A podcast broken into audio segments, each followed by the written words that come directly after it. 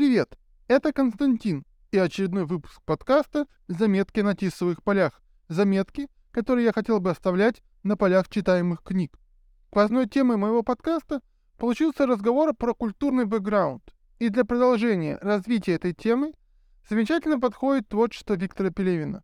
И я хочу затронуть один важный аспект, который, возможно, не все замечают в его книгах. Сам я люблю ранние произведения Пелевина и совершенно не люблю последние, даже не все осилил. Ну как последнее? То, что он пишет последние 7-8 лет, то есть 7-8 последних на данный момент романов. Так как читаю давно, интересно было бы проследить, что изменилось в его произведениях. В рамках этих изменений особенно интересно проследить динамику религиозной составляющей его книг. Если в ранних произведениях неявно просвечивал тибетский буддизм, то из поздних яростно лезет Таравада, так называемый южный буддизм, распространенный в Таиланде, Мьянме, Шри-Ланке и в ряде других стран. Сейчас он завоевывает свое место под солнцем и в западных странах, в Австралии. Такое изменение взглядов не очень удивляет. В 90-е, когда Пелевин писал Чапаеву «Пустоту», у нас в стране был известен и популярен практически только тибетский буддизм да дзен. Сейчас же люди начинают узнавать и про Тераваду. Переводятся теравадинские тексты на русский. Для того, чтобы обсудить творчество Виктора Пелевина, буддизм в его книгах и то, можно ли понять из текстов, это личные взгляды автора или конъюнктура, я пригласил Олега Шашкова, человека, сделавшего огромный вклад в развитие и распространение Теравады на русскоязычных просторах интернета, активного участника сообщества theravada.ru, в том числе чата в Телеграме, ссылка на который будет в описании выпуска. Олег одинаково хорошо знает Дхамму Будды и творчество Виктора Пелевина, так что его мнение на интересующую меня тему весьма авторитетно. Связь со Шри-Ланкой не всегда была хорошая, зато иногда в фоне можно услышать пение птиц. Э, Олег, привет! Всем привет! Передаю привет из знойной, дождливой и солнечной Шри-Ланки немножко даже тебе завидую, хотя у нас сегодня тоже хорошая погода. И несмотря на хорошую погоду, хочется поговорить не о погоде, а о книжках и о буддизме.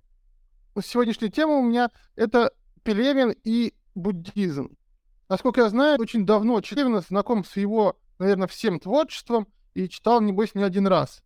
Да, это большая и долгая история у Пелевина мало книг, которые я бы не читал, и абсолютное большинство его книг я перечитывал по 3, 4, 5, некоторые 6 раз.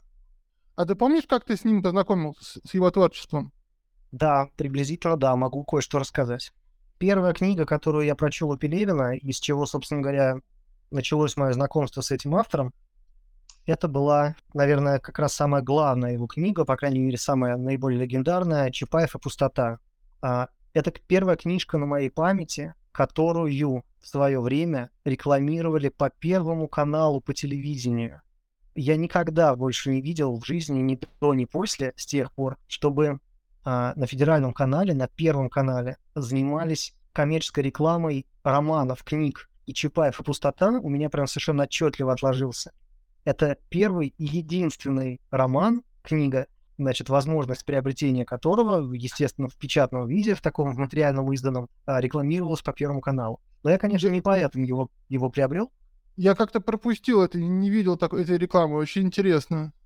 Э, роман вышел в 96-м году, и я думаю, что это как раз где-то во второй половине 90-х годов по телевидению реклама шла, ее до сих пор еще можно очень легко найти на Ютубе. Это было приблизительно в те же времена, когда по Первому каналу шла а, очень тоже всем запомнившаяся реклама, вот это Банк Империал, несколько исторических эпизодов а, об истории Руси. А, это будущий режиссер Бекмамбетов.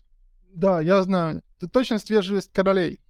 Например, да, это один из многих роликов, и вот в это же самое время, я зачем назвал эти э, рекламные ролики Ибекмамбетова, просто чтобы приблизительно так для всех установить как бы э, временной э, период, исторический отрезок. Вот в эти же самые годы э, рекламировали роман Пелевина «Чапаев пустота». Мне его посоветовали друзья, я прочел его, и мое первое впечатление после прочтения, а потом в дальнейшем я перечитал его еще как минимум раз пять, э, с большими промежутками, то есть там через два года, через шесть лет, через восемь лет. Uh, первое мое впечатление можно было сопоставить. Я сейчас такой вот пример приведу. Uh, он может быть не абсолютно точный, но я постараюсь сделать так, чтобы он был понятен максимальному количеству слушающих. Это как самый первый просмотр фильма «Первая матрица». Вот когда человек, который ничего не знал о «Матрице», впервые посмотрел этот фильм и сравнивает свои впечатления со своими впечатлениями от любых других кинофильмов.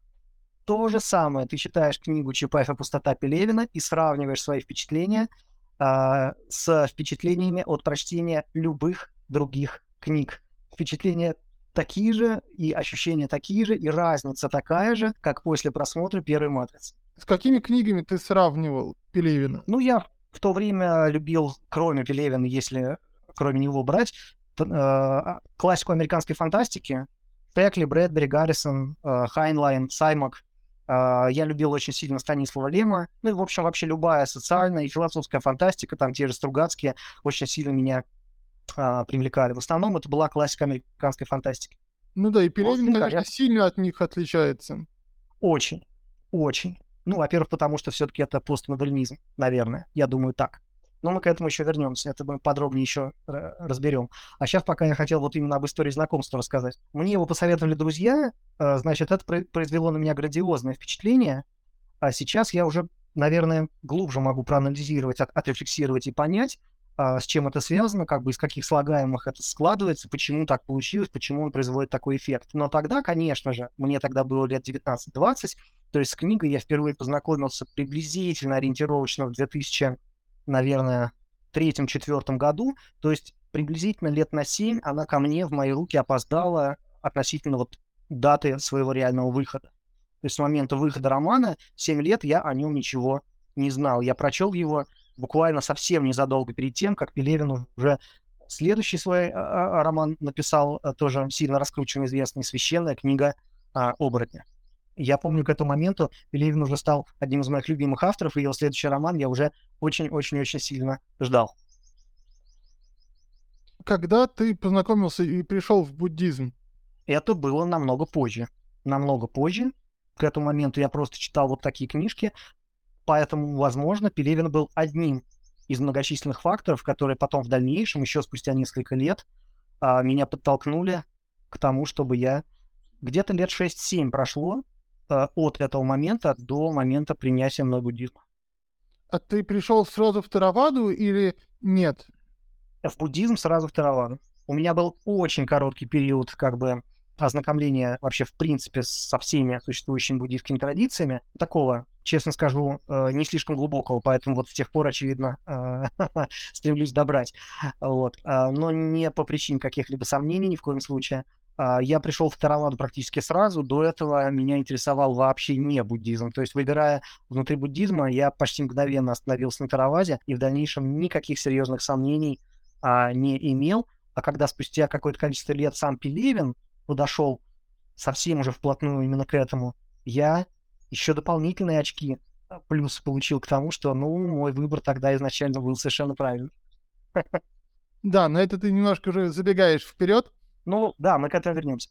Интересно, что ты увлекался Пелевиным, но тебя не зацепил тот буддизм, который он упоминал в своих ранних произведениях. Я говорю, это сто процентов отложилось ко мне в память и засело где-то у меня в голове. Почти наверняка Пелевин, э, плюс еще ряд других авторов, стал одним из ключевых факторов, почему в конце концов э, именно буддизм стал окончательно моим э, мировоззрением я знаю, что ты общаешься с огромным количеством людей, в том числе буддистов из разных школ, которые представляют разные школы буддизма, как Махаяну, Тераваду, Дзен и так далее.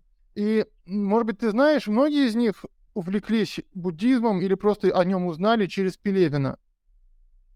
Это интересный вопрос. Я думаю, что в те годы э, это не, не имело такого большого, такого серьезного значения, как вот сейчас. Все-таки роман, который я прочел первым Левина, вот «Чапаев и пустота», он еще только-только-только начинал создавать как бы его имя, его бренд, и лишь спустя еще лет 8-10 а, имя Пелевина и буддизм стали уже прям совершенно окончательно стоять через запятую.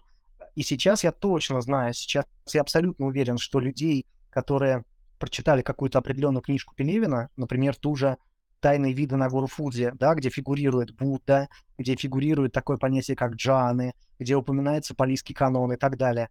И они потом лезут э, в интернет, гуглят, что это вообще за слова такие, находят какие-то сайты, находят какую-то информацию, выходят вообще впервые на какую-то справочную такую википедийного уровня информацию про буддизм, я знаю, что сейчас это абсолютно реальные истории. Вот сейчас таких людей множество. А, но в те годы, тогда, я думаю, что таких людей были единицы.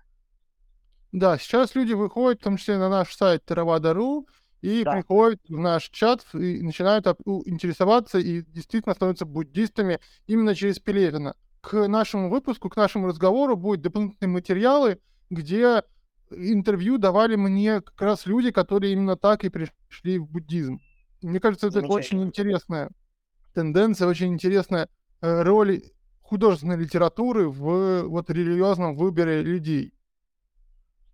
Да, об этом тоже, кстати, можно было буквально пару слов сказать. А, он же в этом отношении абсолютно уникален. А, вот каким образом, например, он добился такой огромной популярности?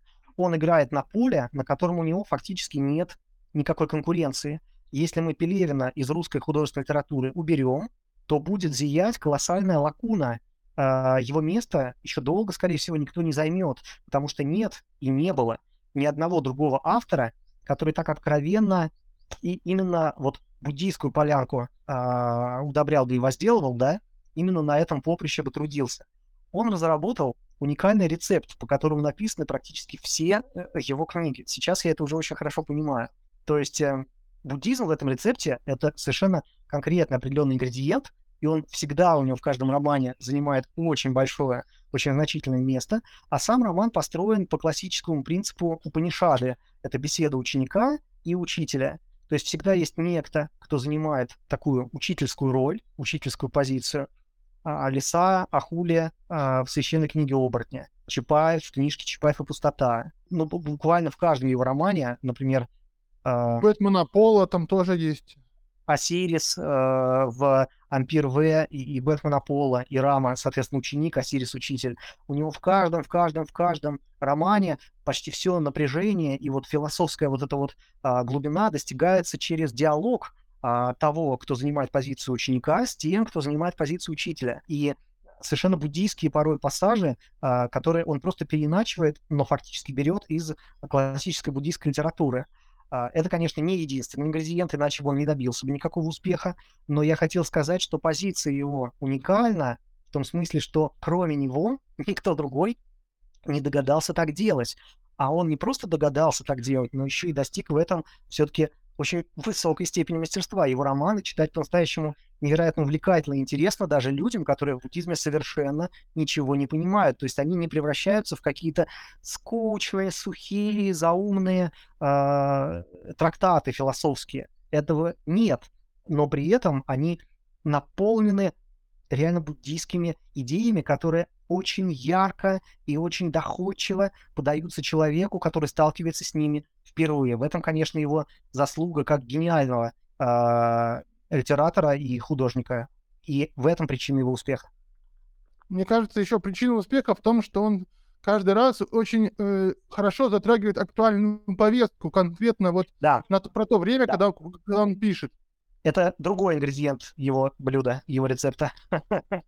Да, и тут как раз интересно, что э, у него меняется э, школа буддизма, вот тематика буддийская, от Махаяны, от там, тибетского буддизма к Тараваде.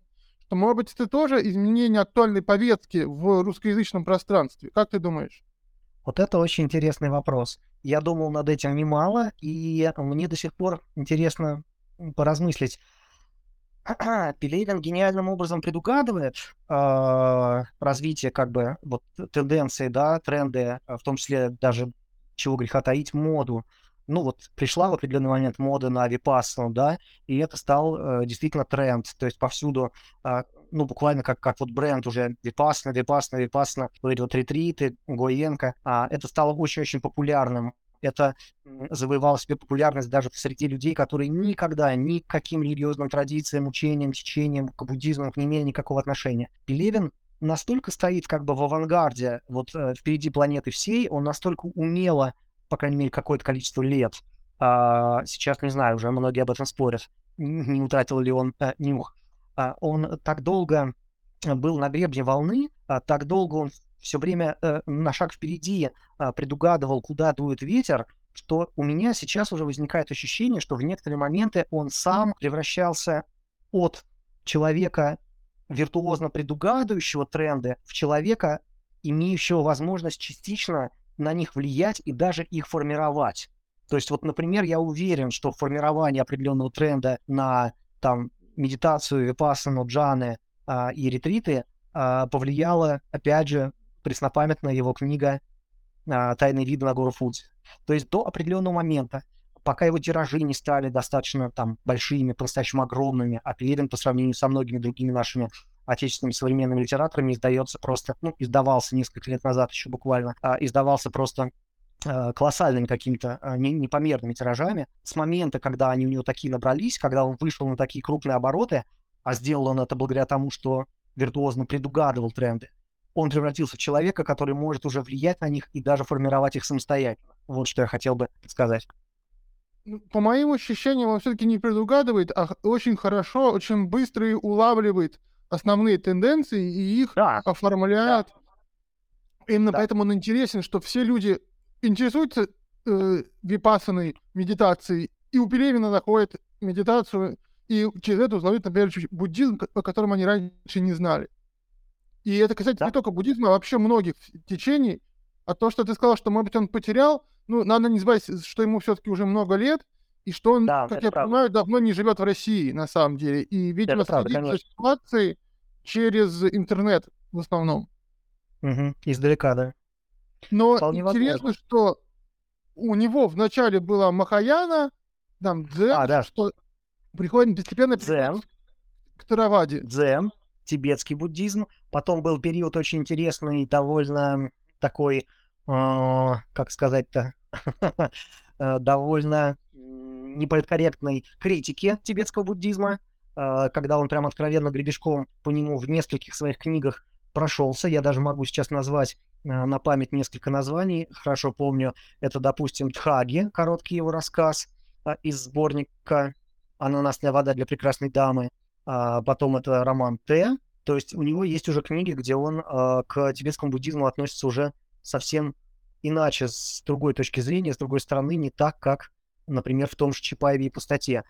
А в таких книгах, как «Бэтмен Аполло» и «Тайный вид на гору Фудзи», например, э, там уже прям откровенно идет апология Таравады. И видно, что человек читал, видно, что человек читал палийский канон, и есть для знающих людей для людей глубоко погруженных вот в вопросы, например, несоответствий, несовпадений, противоречий между северной и южной традициями, да, между а, палийской и санскритской, а, тибетской, а, становится понятно, что он вкладывает в уста своих персонажей вот эти предметы споров, а, что он их устами воспроизводит моменты столкновения док- доктринального, моменты противоречий, и становится видно, что он окончательно встал на позицию ранних школ, на позицию Никай и палийского буддизма, и Таравады, и критикует тибетский буддизм, о котором писал несколькими годами ранее в своих романах, в каждой книге, теперь уже с высоты своего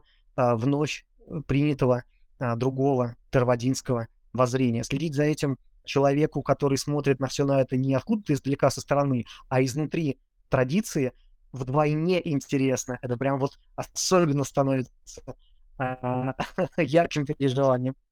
Мне кажется, в Т у него уже тоже появляются какие-то теравадинские отсылки, насколько я помню. Мне кажется, да. Но там э, Теравада прям активно как раз полемизирует с тибетским буддизмом в лице Джамбон Урган Тулку. Тот самый, который... Ну, да. Заметьте, Константин, Тео Пелевина, Тео Пелевина, это очень непростая книга, необычная. Это Чапаев и Пустота 2. Потому что в этом романе фигурирует лошадь Чапаева. В этом романе фигурирует как один из героев, пусть даже эпизодических, но не случайно. Сам Чапаев. В этом романе фигурирует Урган Джамбон Тулку, а, который подписывал эпиграф, эпиграф к вводное слово к Чапаев пустота к роману. То есть он, как Дюма, написавший в начале а, мушкетеры, да, три мушкетера, а потом написавший «Мушкетеры» 20 лет спустя, вот Пелевин тоже какое-то количество, большое количество лет спустя, я сейчас не скажу на память точно сколько, это в Википедии очень легко узнать, он вновь возвращается к своему главному роману Чапаев и пустота и актуализирует его, как бы делает его версию 2.0 э, в романе Т. Да, мне тоже этот роман очень понравился, больше, чем соседний, скажем так, по времени. И мне, но, и мне. Но все-таки вернемся. Вот у него идет такая эволюция взглядов. И как ты считаешь, это с, с чем связана такая эволюция? С тем, что это в нашем обществе Теравада начинает набирать популярность? Или просто сам Пелевин начинает знакомиться с Теравадой? Я уверен, и как бы у меня нет глубоких каких-то больших серьезных сомнений, что сам Пелевин лично, не как автор, не как писатель, а как, ну, может быть, даже практик, как исследователь, как даже не как будолог, а может быть скорее немножко как буддист, а, прошел определенный эволюционный путь от Махаяны, намного более известный в те его годы, да, когда он начинал писать свои романы первые, а, к Тераваде, которая свою относительную известность получила значительно-значительно позже и вот продолжает получать, что называется, в реальном времени прямо сейчас, да. То есть он тоже далеко не сразу сам получил исчерпывающую необходимую информацию о Тераваде, как только он с ней познакомился, очевидно, что она произвела на него очень значительное впечатление, что отразилось в его романах, потому что он сразу же сам тоже изменил свои оценки, отношения и, и начал об этом писать. Вот. Э, информация о Траваде стала намного-намного больше. Пелевин познакомился с ней, стал писать об этом книги, и это привело к новому витку, возникновение нового интереса к Тараваде, и получается замкнутый круг. Просто получается интересно, что с одной стороны он прошел путь от Махаяны к Тераваде, который, э, судя по общению с людьми, характерен для очень многих людей, которые знакомятся сначала с наиболее у нас широко представленным буддизмом тибетским, а затем да. узнают Тераваду и переходят в Тераваду. Да. То есть Пелевин и в этом ухватил суть изменений российского общества. Хм. Ну, Пелевин не был бы Пелевиным, если бы он этого не сделал. А, но я вот еще раз хочу сказать, что не только ухватил в начале, но еще и сам включился в процесс его дальнейшего формирования потом. И, и ну, помог да. уже там след, следующему этапу вот, э, вот этой тенденции.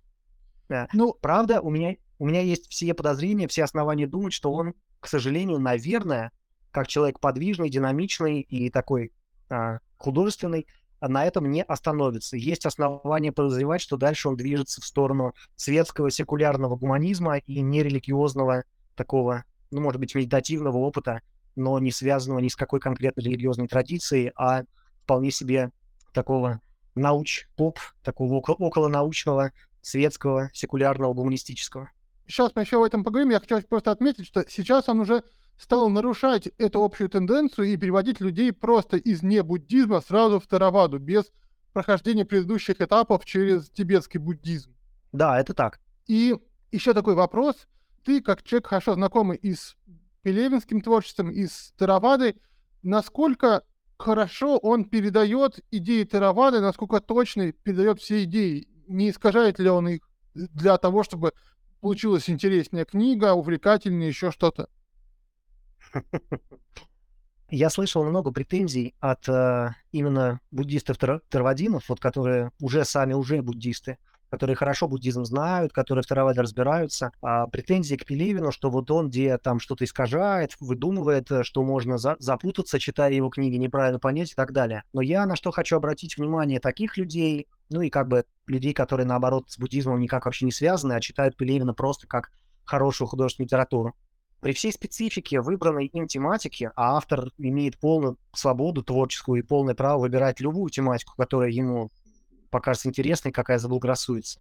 Пелевин — это художественный автор, он писатель, он литератор. Его задача — выдумывать увлекательные истории, поддерживать интерес, быть талантливым выдумщиком. Он не обязан скрупулезно следовать даже даже принципам того материала, который он выбирает. Потому что даже в рамках выбранного им материала и выбранной темы он как художник, как автор, который пишет не документальное, не научное исследование, а художественное произведение, он имеет полное право превращать своих героев или законы, которые действуют в этом мире, вообще во что угодно, черт его знает во что. И не должен он по этому поводу испытывать каких-то угрызений совести или терпеть какие-то а, претензии, потому что он художник, он литератор, это нормально. Это с одной стороны. Но с другой стороны, я хотел бы сказать, что в предмете Пелевин действительно реально разбирается.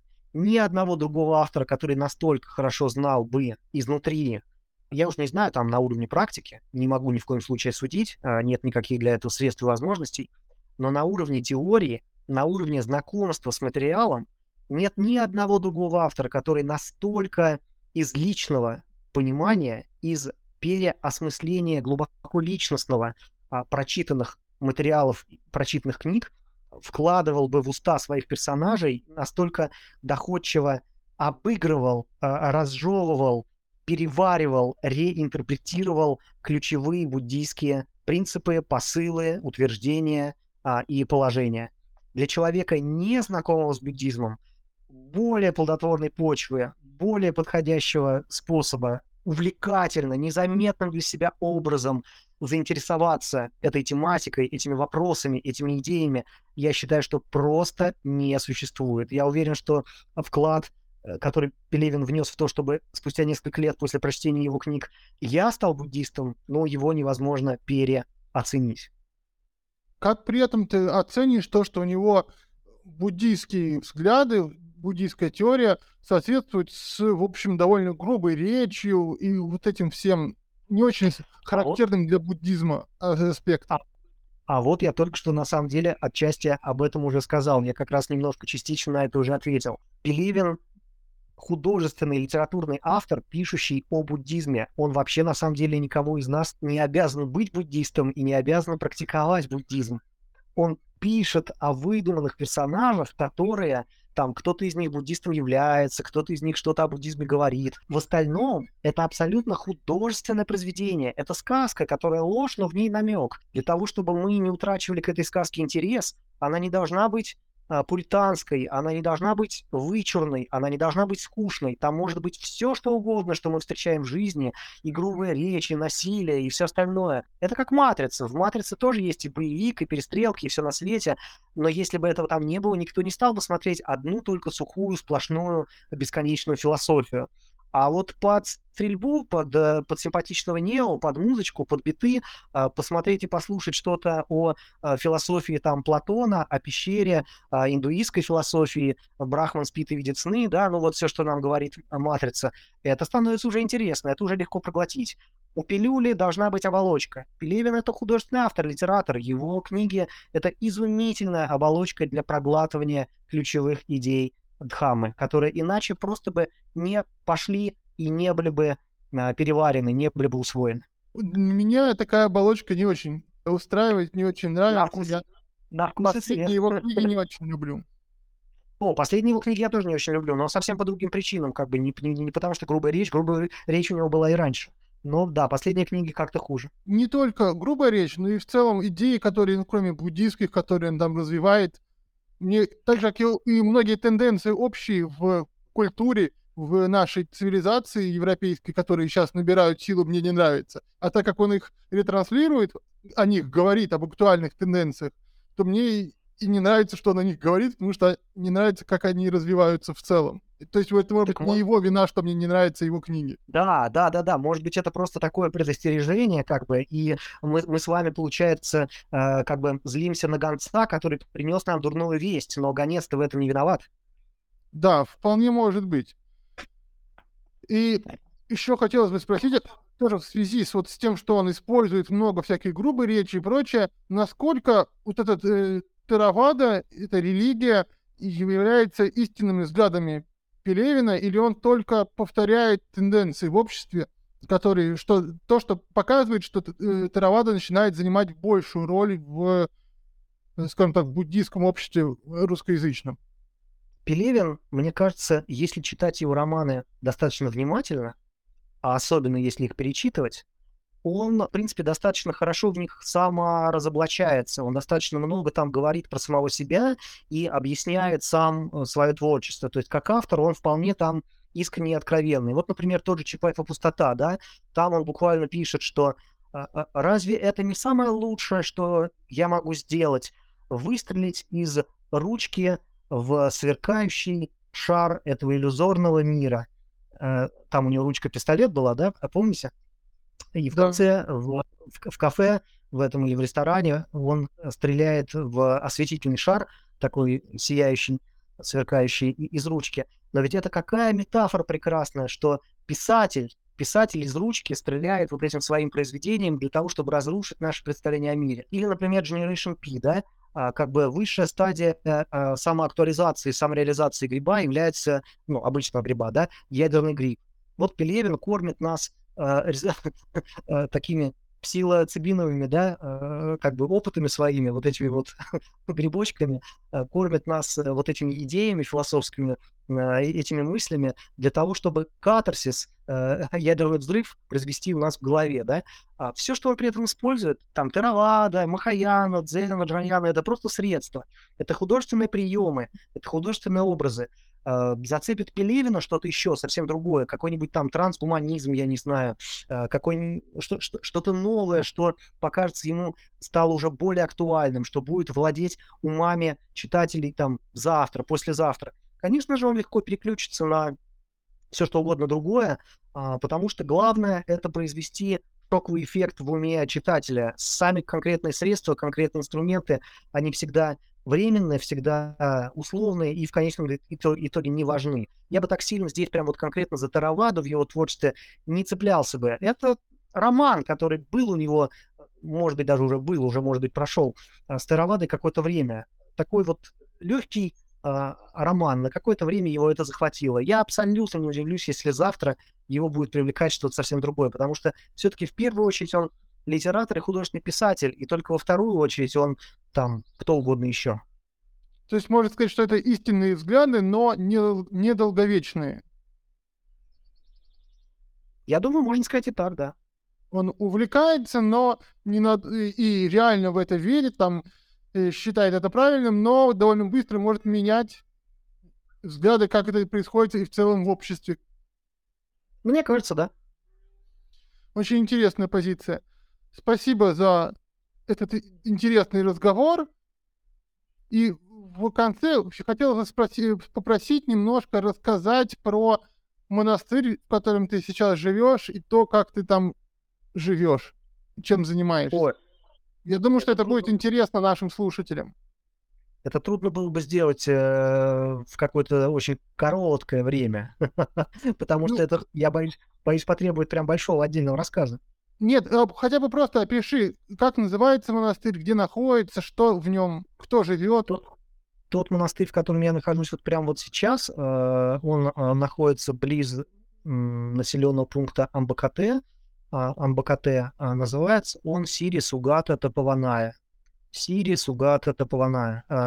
Я сюда некоторое время назад перебрался из монастыря Читта Вивека, Сенасана, это где Бантени Насиха, то есть фактически мы сейчас с Бантени Насихой находимся а, в двух разных монастырях. Здесь другой учитель, все зовут его а, Пандита Хандрула. Вот. Здесь просто место побольше, а там в последнее время много людей, и это всегда определяется по количеству свободных мест. То есть находиться нужно там, где как бы не будешь ничего, ничего места а, занимать. Поэтому я вот перебрался а сюда, здесь сейчас посвободнее. Вообще у этого монастыря более обширная, более крупная такая территория миряне вообще живут сильно как бы в стороне отдельно от монахов, никто ни с кем не сталкивается, не, не толпится. А, монастырь большой, просторный, светлый, очень чистый. Кое-какие фоточки и даже видосики я иногда время от времени скидываю в наш замечательный а, чатик, телеграм-чат taravada.ru.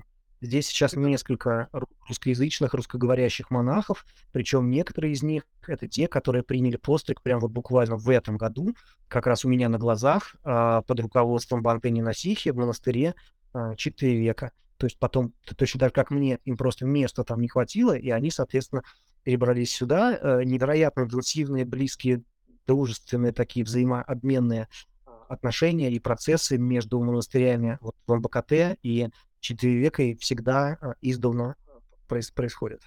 Получается большая русскоязычная община как монахов, так и мирян. А, ну, конкретно вот, например, Банте Пандита Хандрува не говорит по-русски, но за исключением его, да, да, именно так. Именно так. Очень интересно. А миряне, они просто как э, помощники живут в монастыре? Какой они статус? Да, по- по-моему, по-моему, в православной традиции это называется трудники, что-то в этом роде. А вот. Ну, при этом есть миряне, которые не просто так здесь помогают, а прямо э, всерьез задумываются и проходят что-то вроде испытательного срока предварительного перед тем, как принять монашество. Ну, некоторые просто, просто как раз трудятся помощниками, потому что монастырь большой, территория большая, э, и какие-то, какая-то помощь, какие-то руки полезны всегда. Ну и занимаются, конечно же, буддийской практикой. Да. Спасибо еще раз за разговор. Не буду больше отвлекать от твоей, твоей практики и э, всяких работ в монастыре. Я бы еще буквально два слова да, напоследок. Все-таки возвращаясь к тематике Пелевина, чтобы как-то закрыть, окончательно завершить эту тему, я бы хотел сказать, что вот тем, кто с творчеством этого автора еще совсем не знаком, как-то не рискует, боится какое-то крупное, большое его произведение сразу брать и открывать, я бы посоветовал начать с двух его таких книжек, гораздо, гораздо таких более маленьких, незначительных по объему. Это «Затворник» и «Шестипалый», на мой взгляд. Замечательная вещь. Ее вот надо поставить в один ряд на одну полку с маленьким принцем Экзюпери. А, мне кажется, она в золотой фонд классики должна войти вот совершенно окончательно. Или, может быть, где-то там невдалеке от Чайка по имени Джонатан Ливингстон Ричарда Баха. Но мне все-таки больше нравится сравнение с маленьким принцем Экзюпери. Вот. А, и, и его э, небольшую повесть Амон-Ра, которая очень сильно выбивается вообще в принципе из всего общего ряда пелевинских произведений, и, возможно, тем, кому, так скажем, основной мейнстримный Пелевин не очень сильно заходит, вот, возможно, открыв именно Амон-Ра, такой человек открыл бы для себя Пелевина с какой-то совершенно неожиданной, радикально иной альтернативной стороны, потому что, по-моему, ото всех остальных его романов и повестей Амон-Ра очень и очень сильно отличается чистотой и красотой художественного слога и такой вершины именно писательского, именно изобразительного, именно художественного мастерства мне лично кажется, Пелевин больше уже потом не достигал никогда, ни до, ни после. А, чем ближе к текущему, к настоящему времени, тем меньше он остается художником, собственно говоря, литератором, и тем больше он становится публицистом и каким-то вот таким блогером, как мне кажется, писателем-блогером, публицистом. Вот. Да, соглашусь. Я, очень давно читал и Шестипалова, и Амона но до сих пор отлично их помню. Они очень вот, сильно вот. меня... А более современные книги Пелевина так сильно и глубоко уже не запоминаются, к сожалению. Да, и, и, и девушкам, и женщинам я бы однозначно всегда посоветовал бы его книжку «Священная книга оборотня».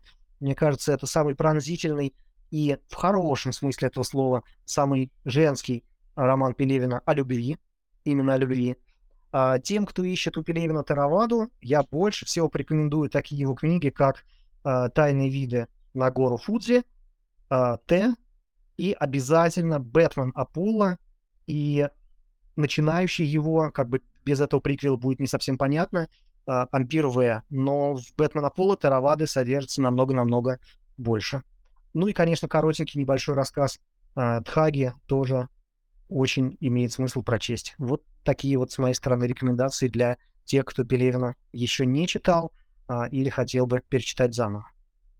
Спасибо. Я думаю, что очень полезные да, рекомендации, не самые стандартные. Спасибо. Беседа с Олегом получилась насыщенной и очень интересной. Я узнал много нового про творчество Пелевина. Олег высказал неожиданные точки зрения, которые нужно как следует обдумать. Чувствуются глубокие знания, я бы даже сказал профессиональный подход.